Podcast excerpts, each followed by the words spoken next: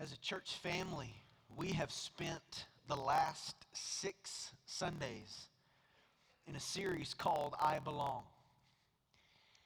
And in this specific series, we unpacked the reality that God is our Father, we are His children, and that makes us a family.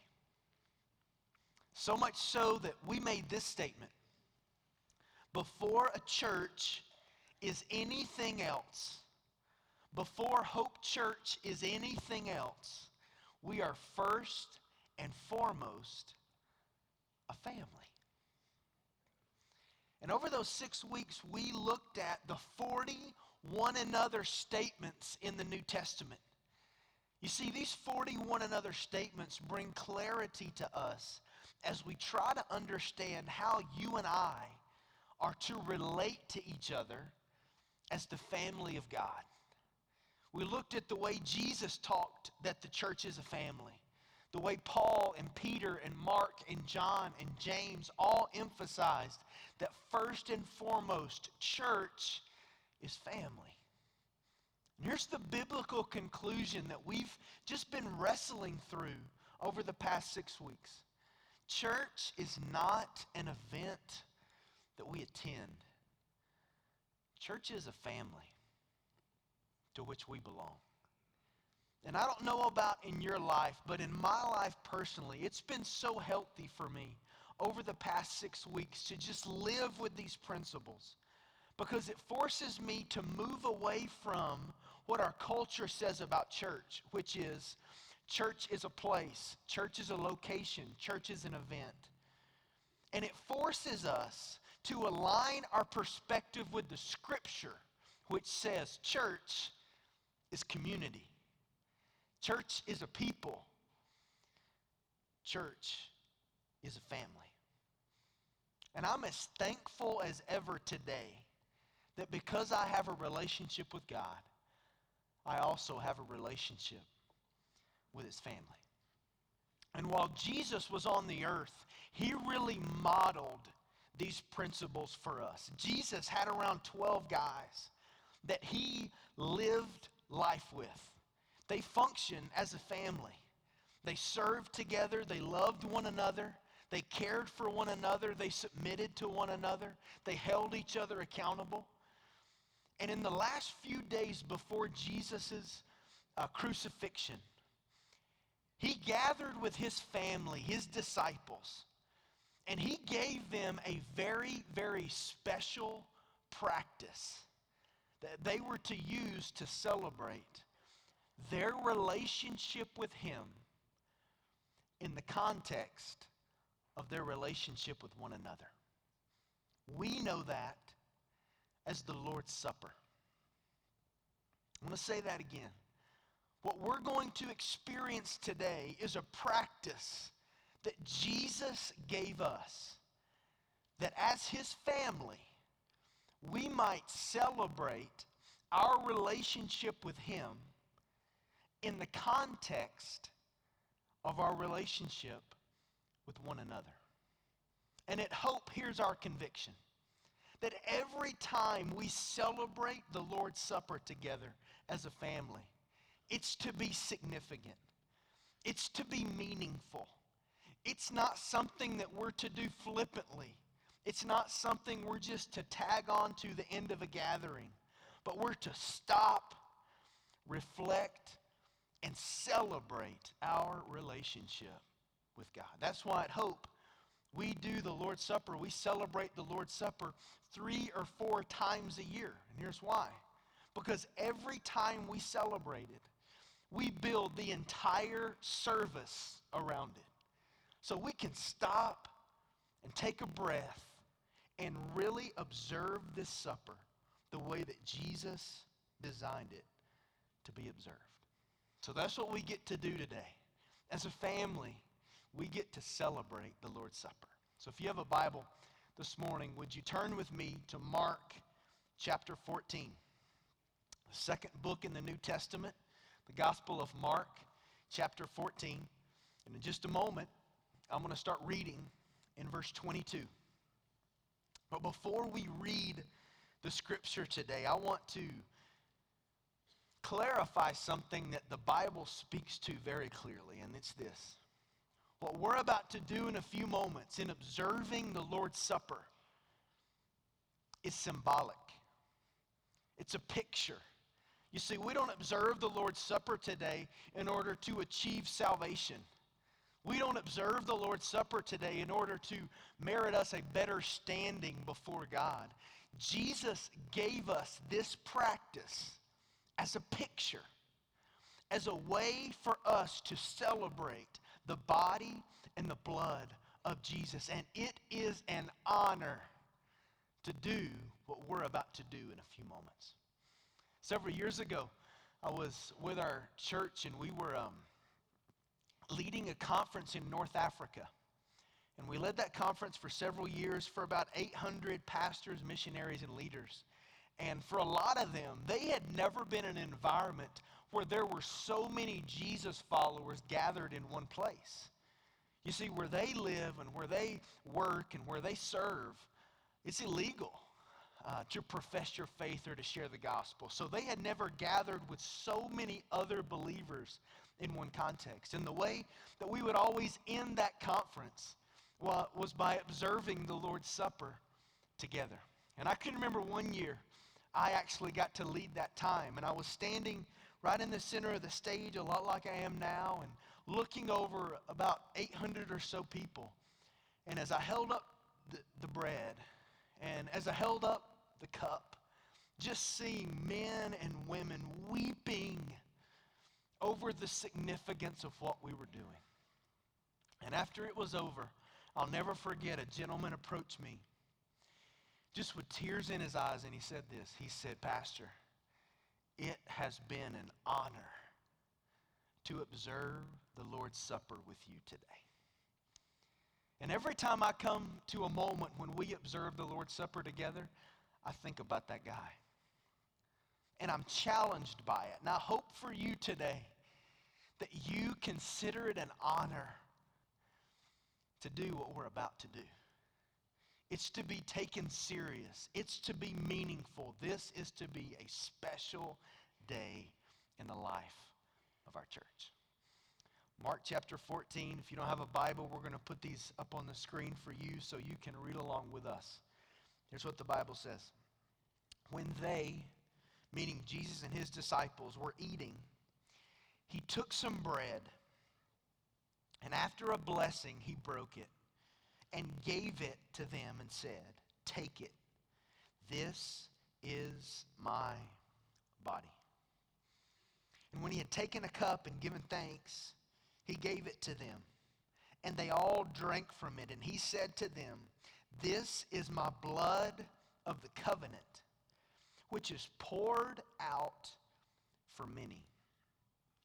Truly I say to you, I will never again drink of the fruit of the vine until that day when I drink it new in the kingdom of God. After singing a hymn, they went out to the Mount of Olives. This morning, as we begin, I want us to get a picture of that room. I want us to imagine what it was like as Jesus gathered with his disciples in what we know as the upper room.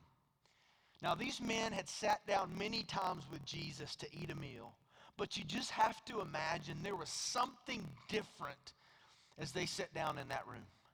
I would imagine there was a sternness, a focus on Jesus' face like had never been there before. You see, he knew what was coming, he knew what was about to happen.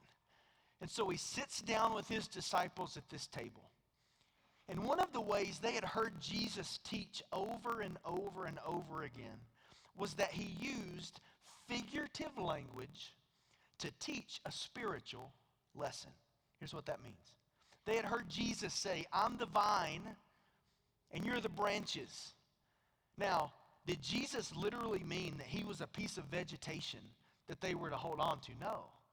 He was teaching a spiritual lesson that he was their source And through the relationship, they were to cling to him.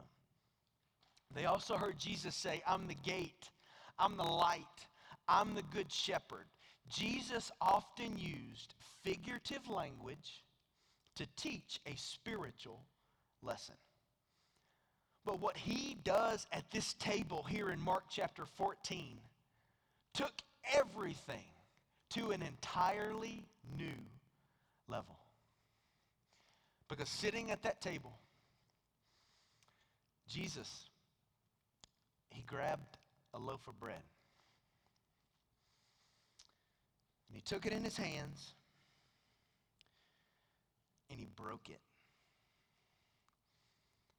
And he said, This bread symbolizes my body. It's a picture of my body that's going to be broken.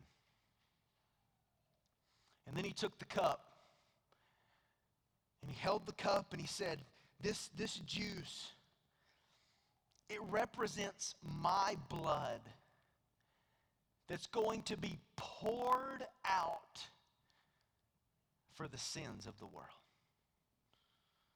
A powerful picture, a powerful symbol of the body and the blood.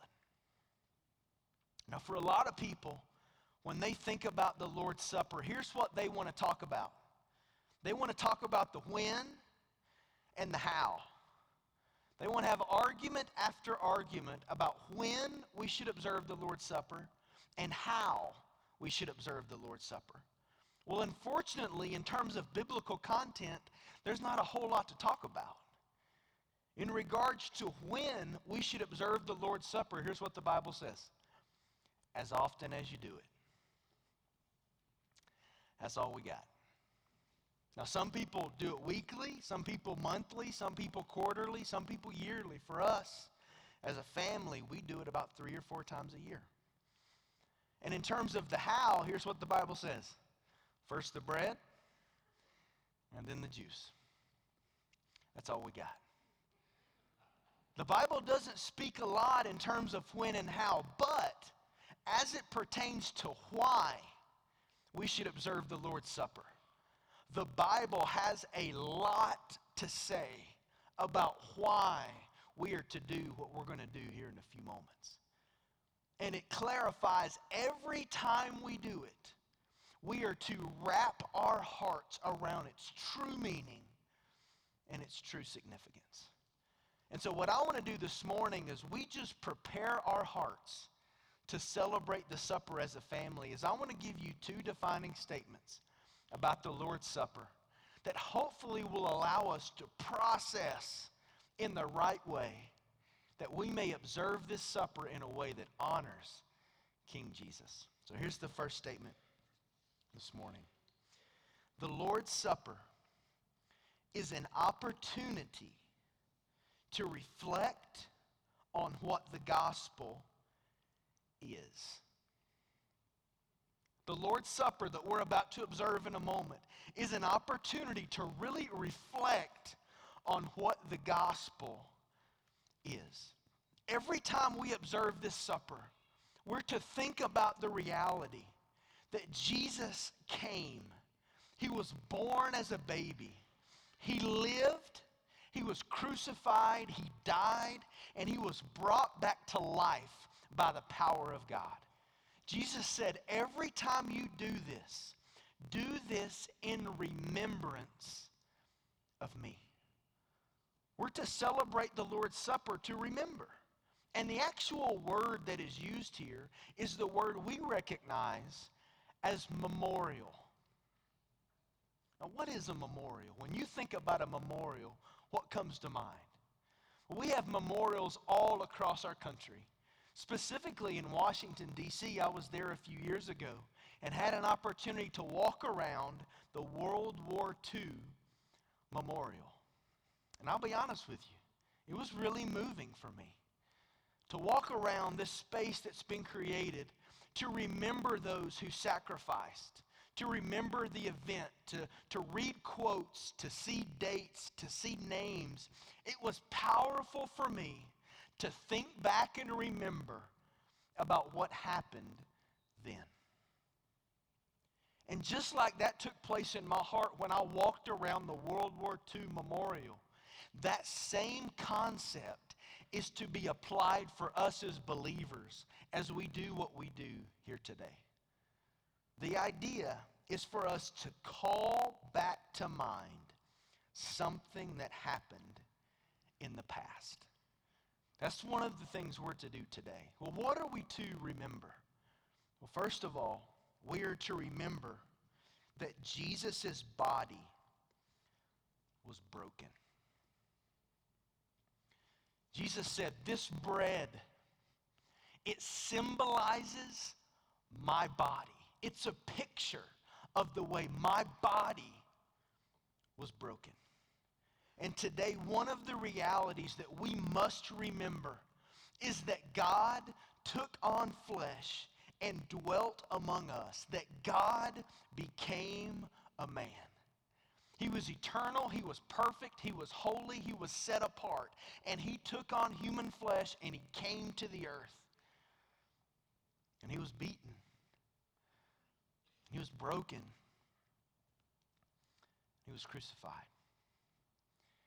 Here's the way in the Gospel of John, chapter 19, that we see it recorded. I want to read this over you as we think about the reality that his body was broken. John chapter 19 says they took Jesus, therefore, and he went out bearing his own cross to the place called the place of a skull, which is called in Hebrew Golgotha. There they crucified him and with him two other men, one on either side, and Jesus in between. Pilate also wrote an inscription and put it on his cross. It was written, Jesus the Nazarene, the King of the Jews.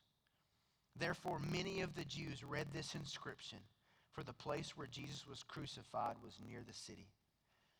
Then the soldiers, when they had crucified Jesus, took his outer garments and made four parts a part to every soldier and also the tunic. Now the tunic was seamless, woven in one piece. So they said to one another, Let us not tear it, but cast lots for it, to decide whose it shall be. This was to fulfill the scripture. They divided up my outer garments among them, and for my clothing they cast lots. Therefore the soldiers did these things. And then finally, after this, Jesus, knowing that all things had already been accomplished to fulfill the scripture, said, I am thirsty. A jar full of sour wine was standing there, so they put a sponge full of the sour wine upon a branch of hyssop, and they brought it up to his mouth. Therefore, when Jesus had received the sour wine, he said, It is finished. And he bowed his head and he gave up his spirit. His body was beaten. He was abused emotionally. He was humiliated before people. Not because he deserved it, not because of his mistakes, not because of his life or his sin, but because he took on our mistakes and our sin and our sorrow. We must remember today as we celebrate this supper that Jesus' body was broken, but also we must remember that Jesus' blood was spilled. He says in Mark, This is my blood covenant. You see, the Old Testament law said this without the shedding of blood, there can be no forgiveness of sin. No blood, no forgiveness. So, what humanity had tried to do, because they could never measure up to the law, is through animal sacrifices, they tried to find atonement for sin. But there was no animal that was pure enough, there was no animal that was good enough to atone for all of humanity's sin. And so Jesus steps here and said, I'm about to establish something new. You all know the old covenant that was law.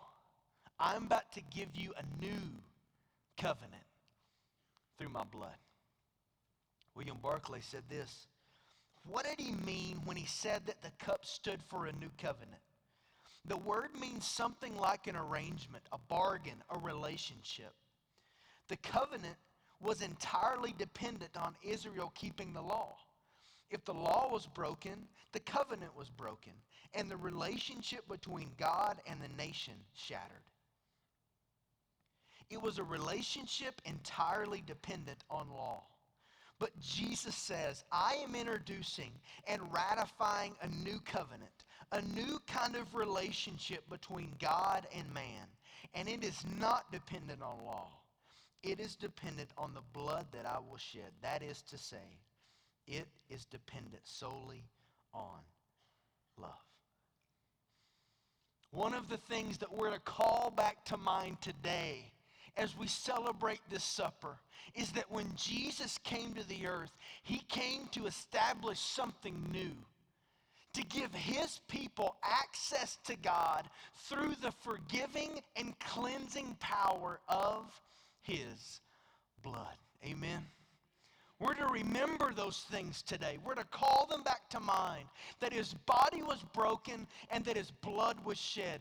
This is an opportunity to reflect on what the gospel is the good news of the grace of God that is available to us as people.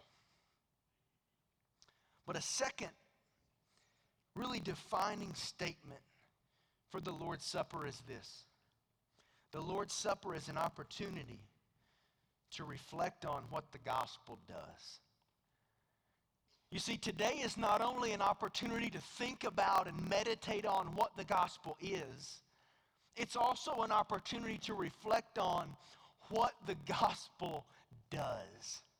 And there's a couple of pieces. We could talk about a lot of things, but there are two that I just want to share with you because I want them fresh in our heart and in our mind as we celebrate this supper in a moment. First of all, because of the gospel, I've been reconciled to God.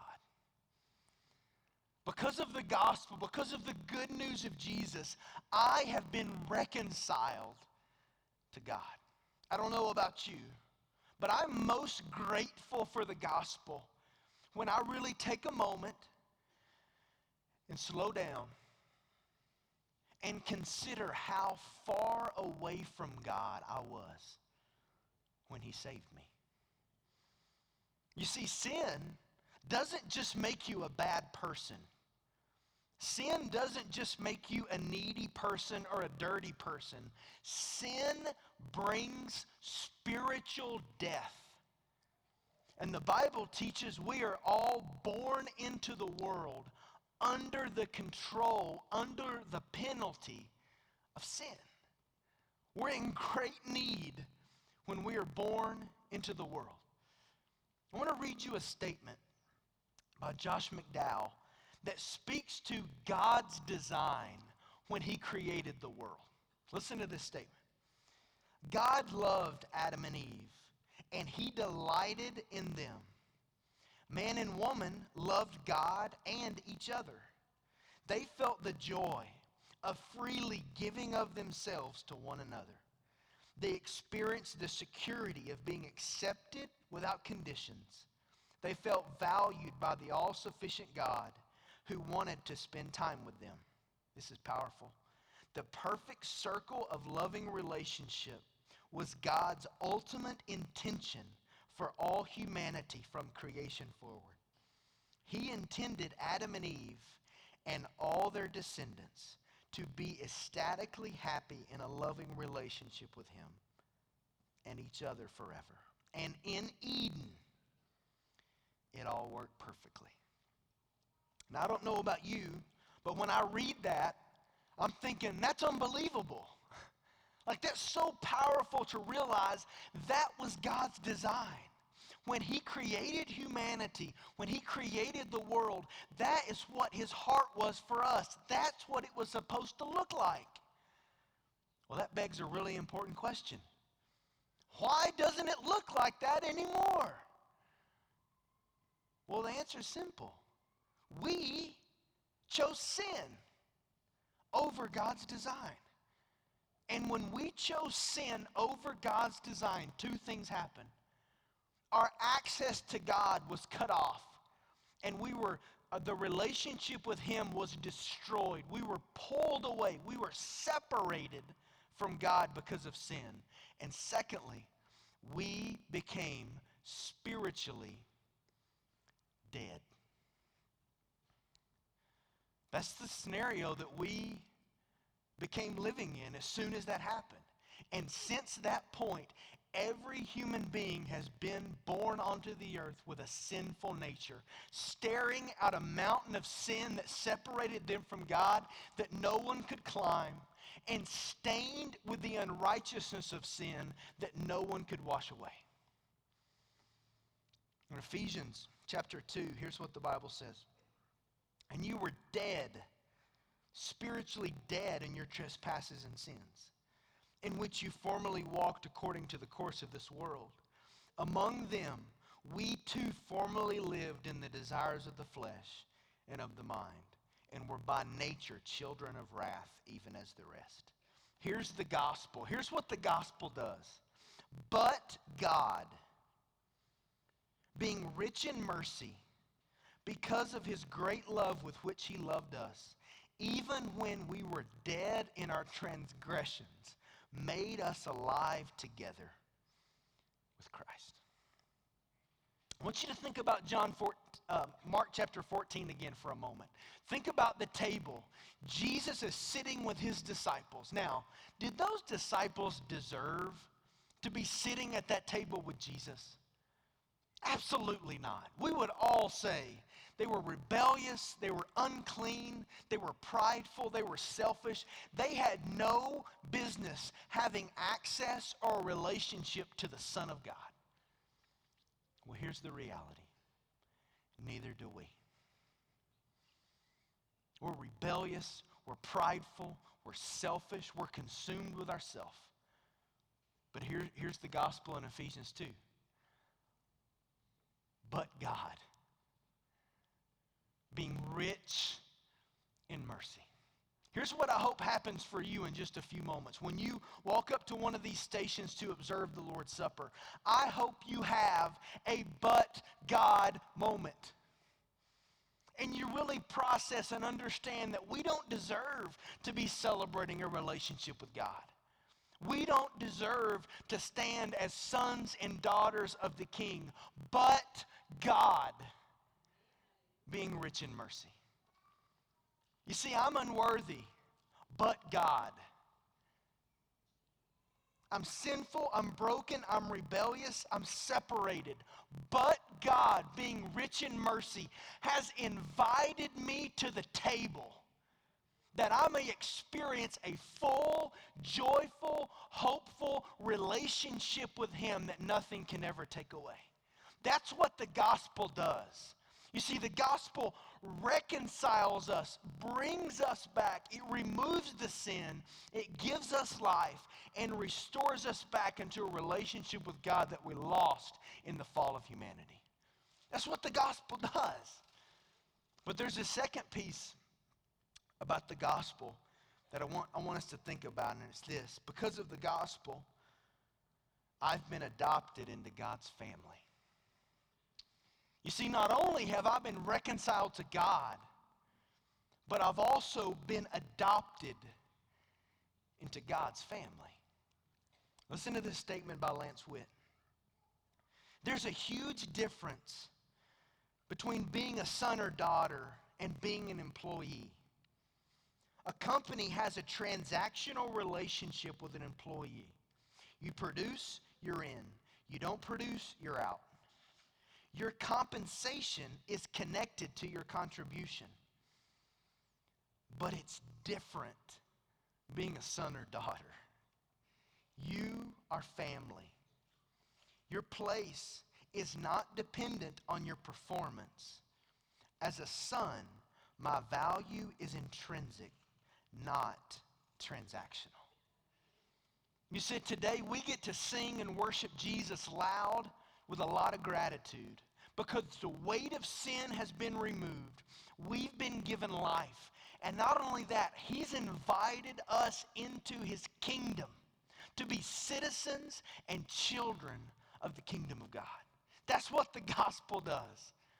And as we have these moments to celebrate the supper, we want to consider and meditate on what the gospel is the truth of Jesus, where he made a way where there was no way, and what the gospel does in redeeming a broken people, reconciling us to God, and adopting us into his family.